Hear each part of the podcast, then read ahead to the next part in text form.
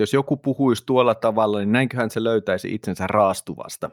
Sata varmasti.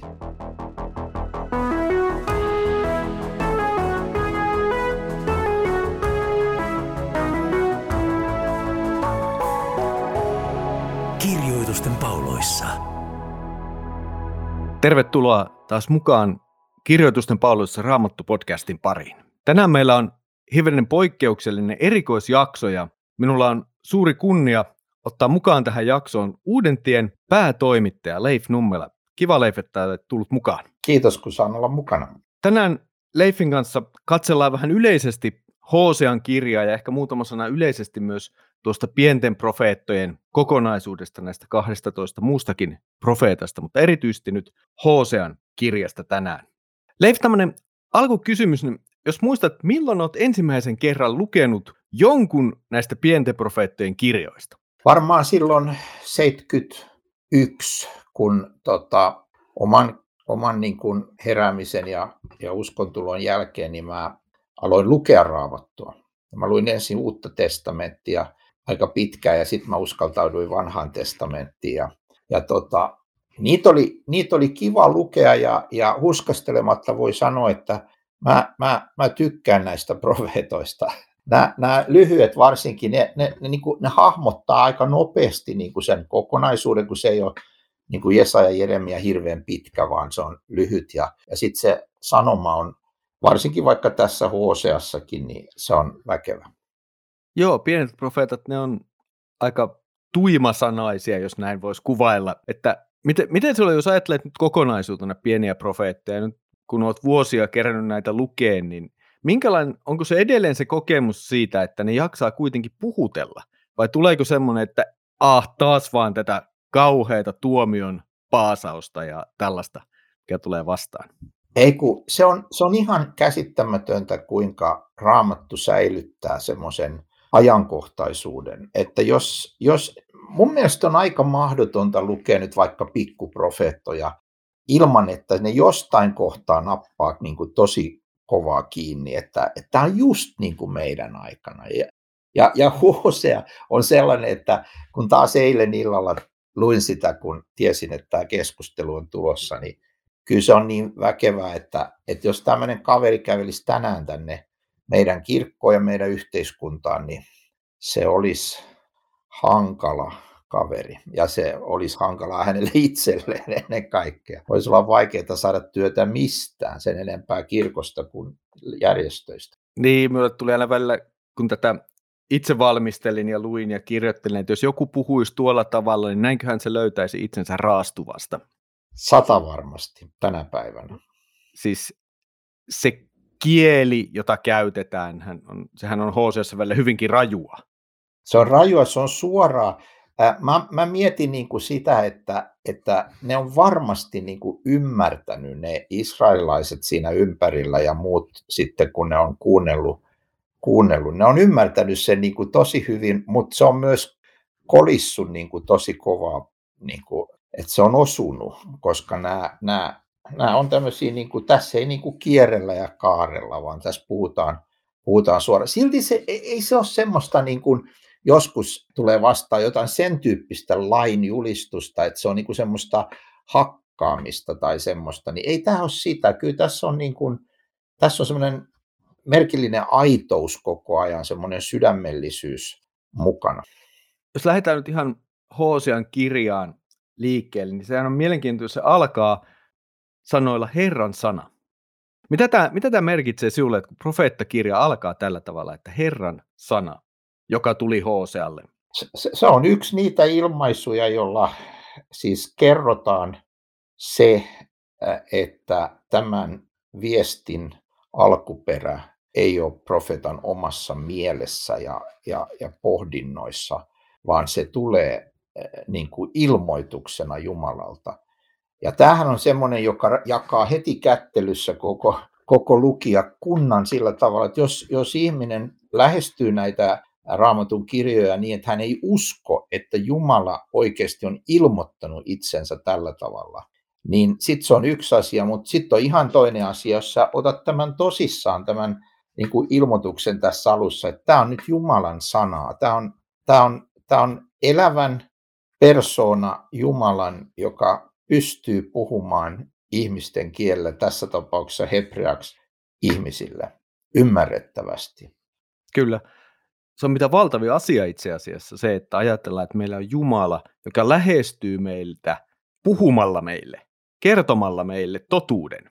Se ei välttämättä ole kauhean kivaa kuulla, mutta, mutta se on ihan valtava asia. Mä oon viime aikoina sanonut näin, näin tota, että joissain opetustilanteissa, että kun seuraavaksi luet Raamattua, niin käytä, käytä vaikka kolmekymmentä sekuntia tai jotakin ennen kuin äh, alat lukea, niin, niin sano se, mitä Jumalan paroksessa sanotaan tekstin luettuaan, että tämä on Herran sana.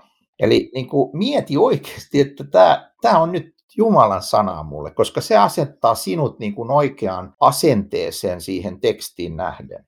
Se on huikea lahja. Kyllä. Ja sitten meillä on profeetta Hoosea. Tuo nimi on mielenkiintoinen. Sehän tulee siis samasta taustasta kuin nimi Joshua tai Jeesus. Mm. Herra pelastaa, Jumala pelastaa. Kyllä. Ja, ja, ja tässä kun kirjassa... Niin kuin, tässä, tämä on siinä mielessä poikkeuksellinen kirja, että Hoosea joutuu laittamaan nyt siis elämänsä peliin myös tässä, hyvin henkilökohtaisesti. Joskus se, se julistaja niin kuin julistaa Herran sanaa uskollisesti, mutta hänen persoonansa ei ole mitenkään niin, kuin niin suoraan siinä mukana.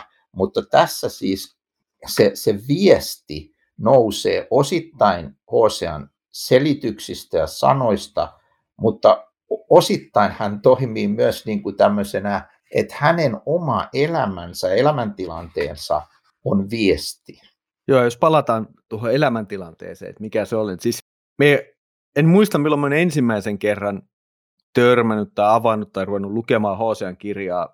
Voi olla jopa semmoinen tilanne, että eräs Leif Nummela on ollut jossain kansanlähetyksen nuorten tilaisuudessa ja puhunut tästä, että mitä tämä Hosea on joutunut tekemään. Sitten mä niin herännyt hetki, niin siellä on tämmöinen tarina.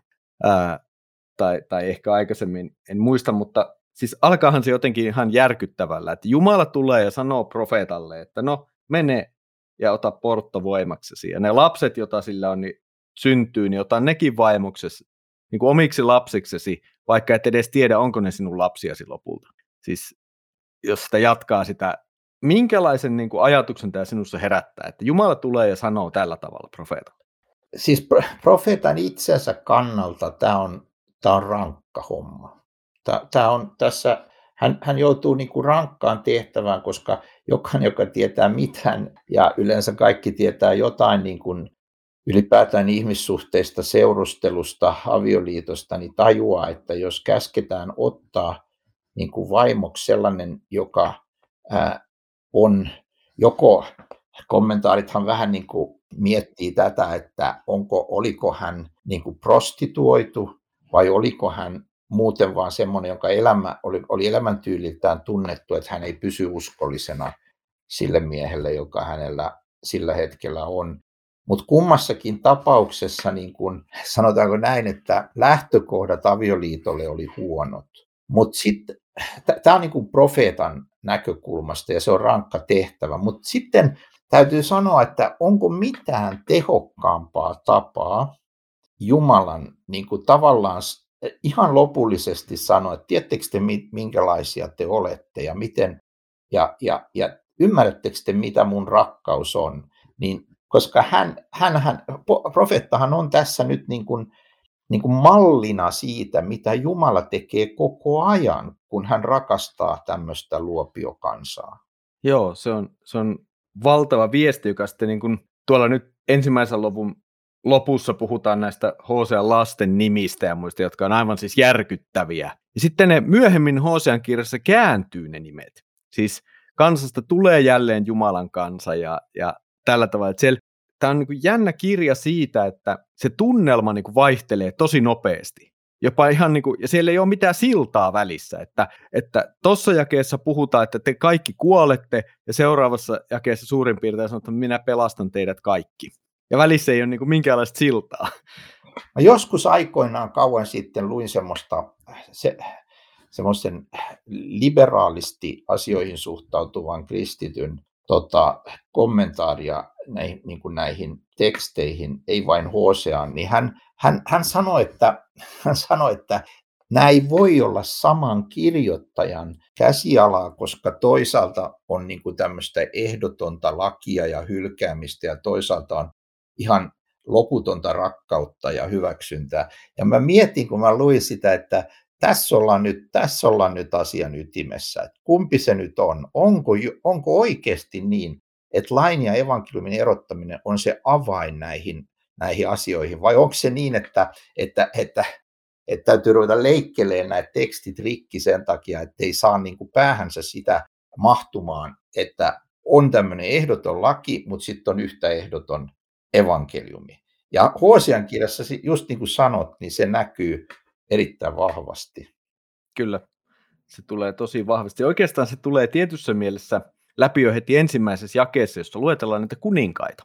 Kyllä. Se, Kyllä. se on jännä, siis toki tämä vaatii aika paljon, että pitää muistaa, miten se koko Israelin historia menee, että siellä tapahtuu kuningaskunnan jakaantuminen Juudaan ja Israeliin, ja Juudan puoli jää tässä vaiheessa vähän hurskaammaksi, ei sekään kovin täydellinen ole, mutta se on pikkusen paremmassa tilanteessa kuin sitten Israel, jonka olemassaolo itse asiassa on jo sinänsä väärin, siis tämän pohjoisen kuningaskunnan, joka eroaa ja joka heti ensimmäinen kuningas asettaa epäjumalan patsaat Daaniin ja Peeteliin.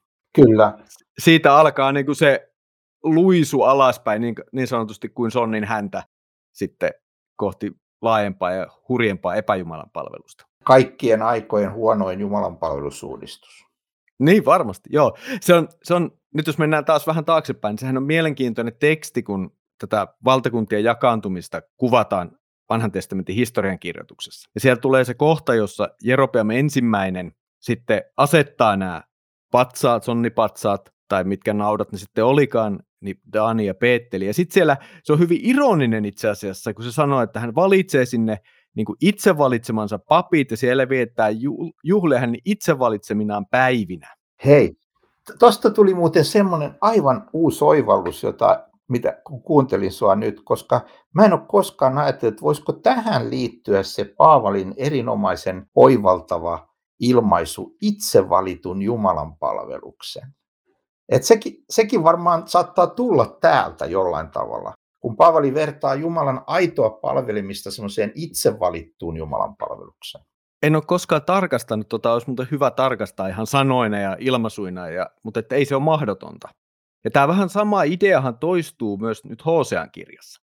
Se tulee siellä esiin tavallaan tästä, että miten te olette tehneet näitä Jumalan patseita, ja ne on, ne on teidän käsistänne tulleita asioita. Musta tuntuu, että jotta ymmärtäisi niin kun ylipäätään V T:tä ja näitä, ja varsinkin nyt Hosean kirjaa tässä, niin yksi semmoinen, mikä täytyy oivaltaa, on se, että, että tässä on koko ajan taustalla tämmöinen kuva siitä, että Israelin Jumala on se avio, semmoinen uskollinen, hyvä ää, aviomies, ja sitten se Israel, jota sanotaankin usein niin kuin vaimoksi. Israel on se, se niin kuin vaimo. Tämä tuli kerran ilmi vähän humoristisesti, kun jossain tilaisuudessa joku sanoi, että ei siellä Raamatussa ole juurikaan tekstejä tästä avioliitosta. Että siellä on joku luomiskertomus ja sitten joku Jeesuksen sana. Ja sitten mä, sit mä huomautin tästä, että tällähän on punainen lanka läpi koko Vanhan testamentin on tämä,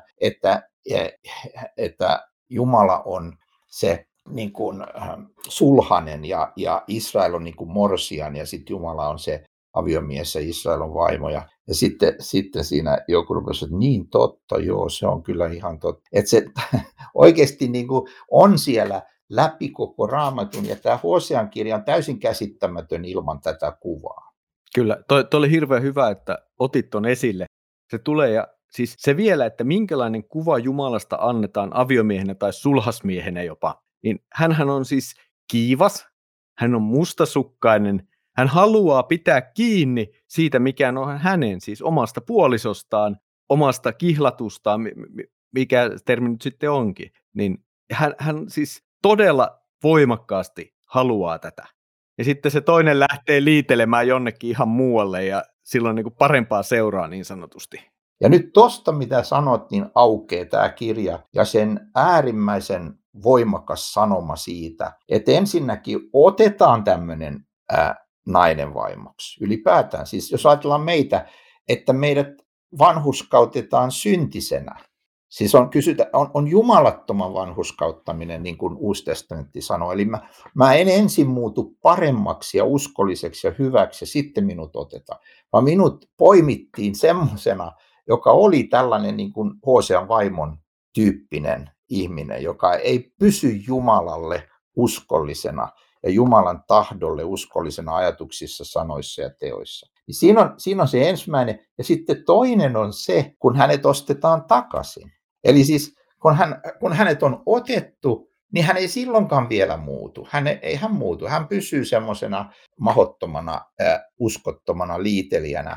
Ja sitten hän päätyy myytäväksi. Siis tässähän on jotain aivan käsittämätöntä dramatiikkaa mukana, että, että hän on mennyt niin pitkälle nyt, että hän on, hän on niin kuin myytävänä. Ja täytyy sanoa, että kyllähän siinä vaiheessa lukija niin kuin oivaltaa, että viimeinen henkilö, joka sitä lähtee ostamaan takaisin, on, on niin kuin se puoliso, jonka, joka ensin otti hänet ja, ja, ja oli itse uskollinen. Ja nyt hän taas on lähtenyt niin kuin meneen ja mennyt niin perusteellisesti, että on, on orja ihmiskaupassa myytävänä. Niin sitten saat, tulee uusi käsky Jumalalta, mene ja rakasta vielä. Ja tämä on kyllä, t- tässä ollaan niin kuin aivan evankeliumin ytimessä, että mene ja rakasta vielä. Että ei, meitä ei oteta sen tähden, että me olemme hyviä, eikä meitä pidetä sen takia, että me olemme hyvinä, muuttuneet hyviksi. Tässähän on taustalla myöskin vielä siis se, mikä tulee Hosean kirjassa. Se ei ole niin suora, mutta se tulee siellä. Siis viitataan kuitenkin useamman kerran tähän tapahtumaan, kun Jumala ensin valitsee ja ottaa Israelin kansan Egyptistä. Mm. Siihen viitataan useamman kerran. Ja sitten kun puhutaan kaikista näistä tuomioista, jota rehellisesti sanottuna, en nyt ole laskenut prosentteja, mutta varmasti on seitsemänkymmentä prosenttia tämän tekstimassan sisältä melkein. Niin monet näistä asioista on semmoisia, jotka on mainittu jo Mooseksen kirjoissa kirouksena siitä, että tämä liitto rikotaan. Siis periaatteessa kansaa oli varoitettu aikaisemmin jo, että minä olen pyhä Jumala, minä teen teidät, minä valitsin teidät, minä toin teidät, minä annoin teille tämän maan.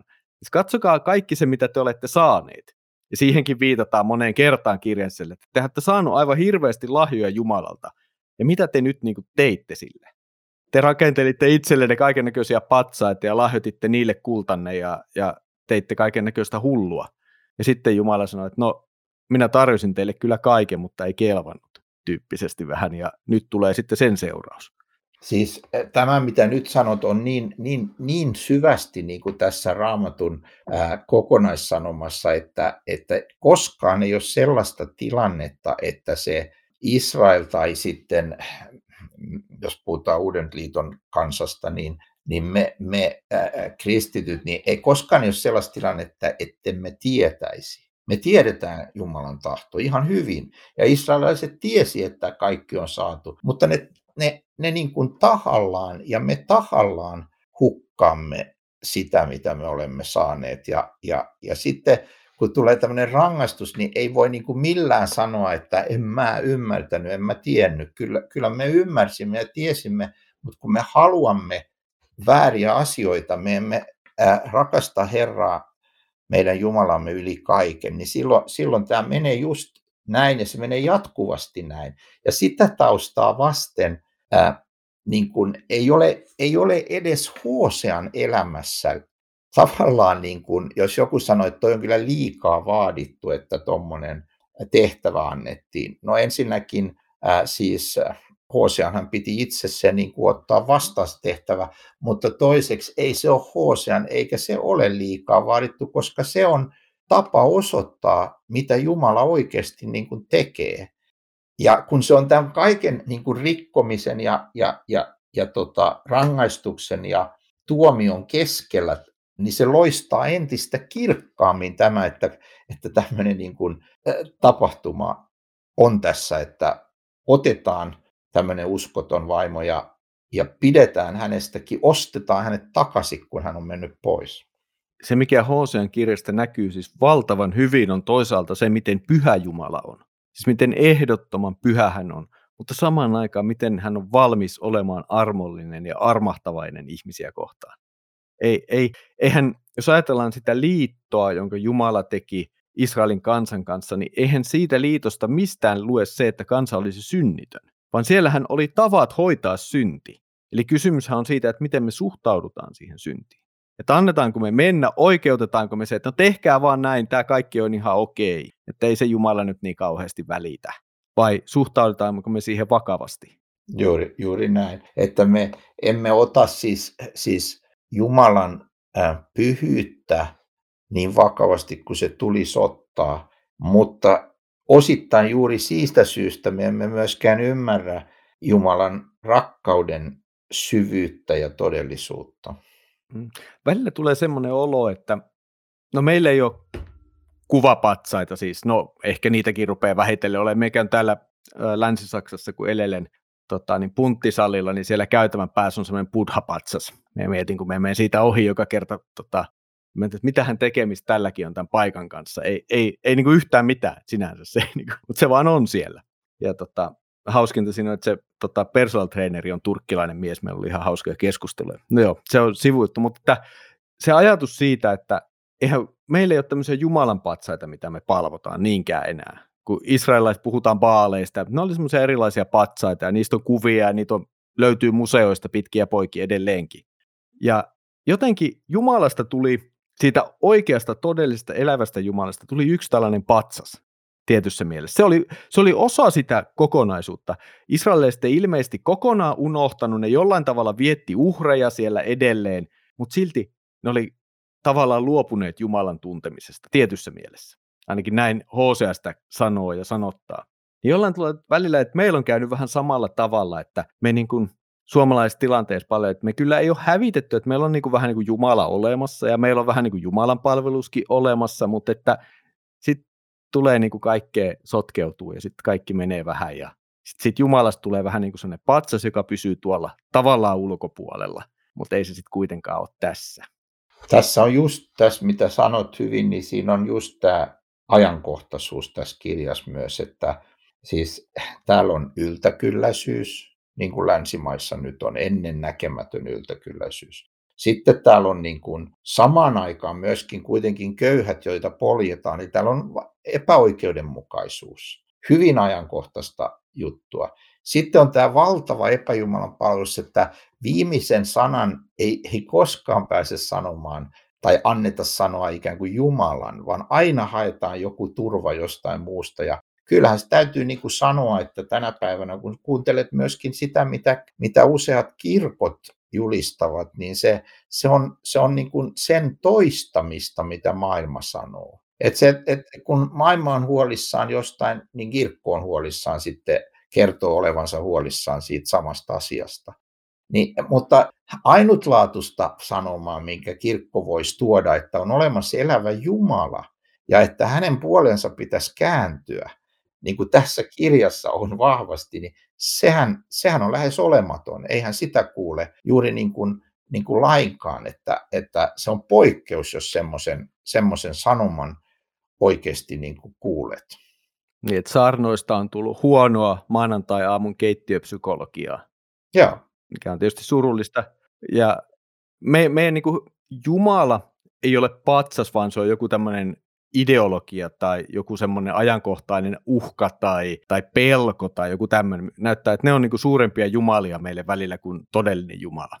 Ja, ja puhun meistä myös kristittyinä. Siis ei, ei, ei, ei, niin kuin, emme edes ajattele sitä, että ihmiset, jotka ei ole kristittyjä tai eivät usko, niin miksi ne eläisivät tai turvaisivat Jumalaan ylipäätään? Eihän heillä ole siihen niin kuin mitään syytä tietyssä mielessä. Siis oikeasti on, mutta eivät he itse sitä tiedä tietyssä mielessä. Mutta meille kristittyinähän tämä nimenomaan, ja kun, kun luetaan nyt kristittyinä Hosean kirjaa tai näitä sanoja, niin pitää jotenkin yrittänyt peilata sitä itselleni, että hetkinen, että mitkä on ne kohdat minun elämässäni, jossa tämä niin kuin epäjumalanpalvelus, joka ei ole patsaita, vaan on jotain muuta, niin tulee eteen, ja minun täytyy tehdä siitä parannusta. Toi on hyvä, ja e, e, palaan vielä siihen, että kun viimeksi, eli eilen katsoin tätä, niin, niin tosiaan Siis esimerkiksi nyt kun aletaan puhua tästä yltäkylläisyydestä, niin joutuuhan sen myöntämään, että me olemme osa tätä. Me olemme osa tätä, että sitten kun Hoosea niin kuin tukistaa siitä, että ette et, et niin kuin välitä ihmisistä ja näin ja, ja hädästä ja näin, niin kyllähän se tulee kohti. Ei, ei siinä ole kahta sanaa. Se, se tulee hyvin vahvasti kohti. Ja myöskin tämä epäjumalien rakentaminen, että mihin mä lopulta niin kuin turvaan. Mi, mi, mitä mä ajattelen, että on mun elämäni? Luotanko mä si, siihen, niin kuin Lutherhan selittää koko tämän epäjumalan palveluksen niin, että se on meidän niin kuin Jumalamme, johon me lopulta luotamme ja jonka varassa me ikään kuin olemme.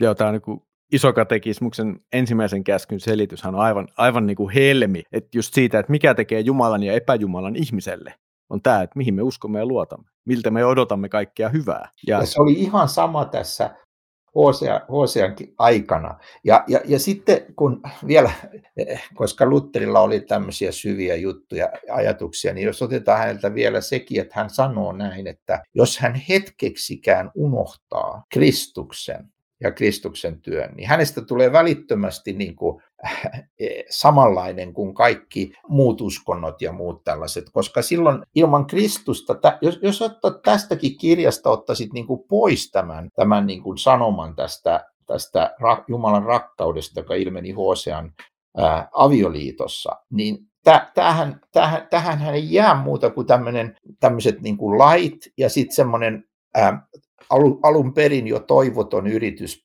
pitää ne kaikki lait ja jotenkin tulla paremmaksi ihmiseksi ja, ja, ja, ja tehdä sitä ja tätä. Niin, niin, mutta sit, sitten tämä aivan täysin pato räjähtää tässä, kun tähän tulee tämä Jumala. Minkälainen Jumala on? Hän on persoona, joka halajaa yhteyttä meihin sillä perusteella, että hän on valinnut meidät jumalattomana ja, ja, ja että hän nöyrtyy niin kuin ostamaan meidät Kristuksen verellä takaisin. Aivan, aivan valtava asia. Kun me luetaan vanhaa testamenttia, sinulla on sellainen hyvin kuuluisa hieno kirja kuin Raamatun punainen lanka, jota on käännetty varmaan kaikkein kummallisimmille kielille, mitä mitään suomalaista kirjaa koskaan on käännetty. Itsekin olen ollut yhdessä projektissa noin mikroprosentin verran mukana. Mutta jos ajatellaan nyt Hosean kirjaa, niin mistä sieltä sinulle tulee vastaan Kristus? No, otetaan ensinnäkin kokonaisuutena. Niin me olemme sen jo monta kertaa tässä maininneet, että, tämä, tämä Jumalan, että Jumala käskee Hosean ottaa tämmöinen uskoton vaimo ja käskee hänet myöhemmin äh, ostamaan hänet takaisin, kun hän on taas mennyt pois. Niin tässä näkyy niin kuin se, mitä Jumala Kristuksessa teki meidän hyväksi. Mutta kyllä yksi kohta, jossa se näkyy äärimmäisen vahvasti, on juuri se kohta, jossa ajatellaan nyt siis tätä tilannetta, siis Hosean vaimo, ja kyllähän siis avioliittohan on avoin asia, kaikki tiesi, että sillä on tuommoinen vaimo. Sitten se vaimo on taas lähtenyt ja ihmiset kuiskii, että no, se on taas lähtenyt, että se on siellä yksin taas. No sitten se joutuu myytäväksi äh, ihmiskaupassa torilla, siis niin kuin kaikkien, kaikkien nähtävissä se on, että hän on, hän on nyt tuolla. Ja sitten tämä profeetta kävelee äh, niin kuin rahat taskussaan kaupungin läpi ja niin kuin voi vaan niin kuin mielessään niin kuin maalata sen kuvan itselleen, että, että siis tavalla tai toisella kaikkien katseiden alla hän kulkee kohti sitä, että hän nöyrästi sitten lopulta ostaa takaisin. Tässä on niin kuin sataprosenttisen yksipuolinen rakkaus ja hän ostaa takaisin tämän vaimon. Niin kyllä siinä tulee niin kuin viimeistään mieleen Kristuksen kulku äh, Golgathalle, kun hän, hän niin kuin kaikkien katseiden edessä ja kuiskimisten ja, ja selittelyjen edessä ja sitten myös avoimen vihan edessä niin kuin kulkee sinne niin kuin ristille ja, ja, ja siellä ei sitten niin kuin ole ketään muuta ja siinä ei ole semmoista, niin kuin, niin kuin, että, että no toi nainen ansaitsi tämän. Tässä ei pelasteta niin kuin hätään joutunutta niin kuin uskollista vaimoa, vaan tässä ostetaan takaisin itsensä äh, tähän liemeen saattanut niin kuin uskoton vaimo.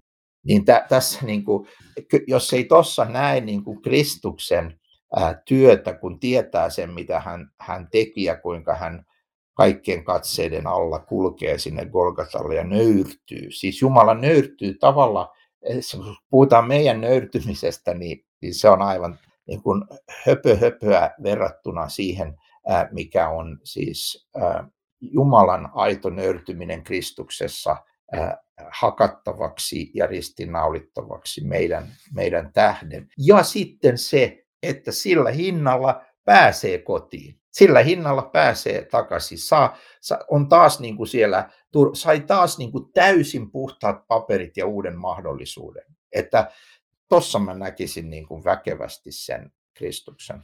Aivan, aivan, aivan upea kuva. Sen lisäksi meillä on siellä viitteitä ylösnousemuksesta ja tämmöisistä asioista, jotka tulee tuolla sitten matkan varrella kyllä vastaan.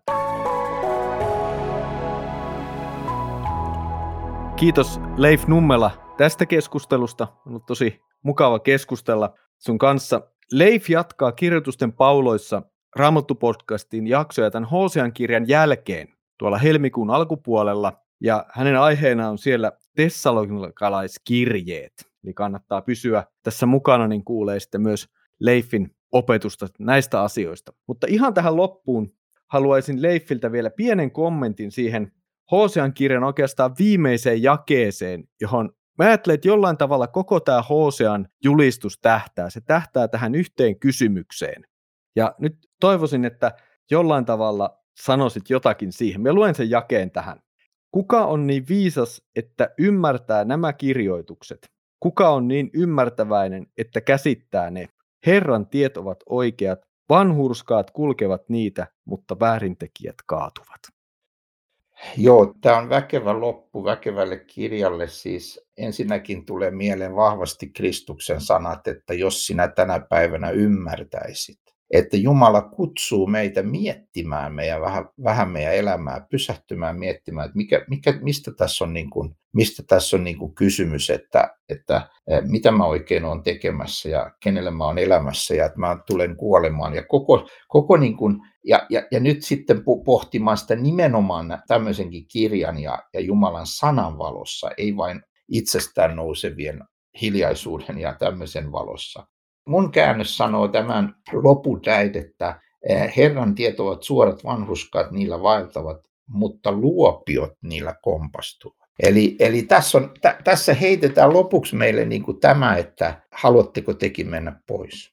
Koska siis niin kuin, niin kuin Jeesus kysyy opetuslapsiltaan. Eli, eli nyt on näytetty, millainen on Kristuksen rakkaus. Ja sitten käsittämätöntä kyllä ihmiset kääntyi Jeesuksestakin pois. Muuten siinä on sanoma niille, jotka sanoo, että jos me vaan oltaisiin tietynlaisia, niin maailma kääntyisi, ei kääntyisi. Kristus oli täällä ja hän oli tietynlainen, hän oli synnitön ja maailma ei kääntynyt. Mutta tämä teksti sanoo siis sen, että kun sä oot nähnyt tämän Jumalan rakkauden ja niin pysähdy nyt miettimään ja haluatko sinäkin mennä pois vai haluatko pysyä tässä Kristuksen rakkaudessa? Mihinkä me menisimme? Sinulla on iankaikkisen elämän sanat. Se on oikea vastaus. Kiitos Leif Nummela. Tässä oli meidän tämänkertainen Kirjoitusten pauloissa Raamattu-podcastin extrajakso. Oli mukava tehdä tätä Leif Nummelan kanssa yhdessä ja tästä jatkamme sitten yhdessä Hosean kirjan tutkimista. Mutta nyt Herramme Jeesuksen Kristuksen armo, Isä Jumalan rakkaus ja Pyhän Hengen osallisuus olkoon sinun kanssasi. Aamen.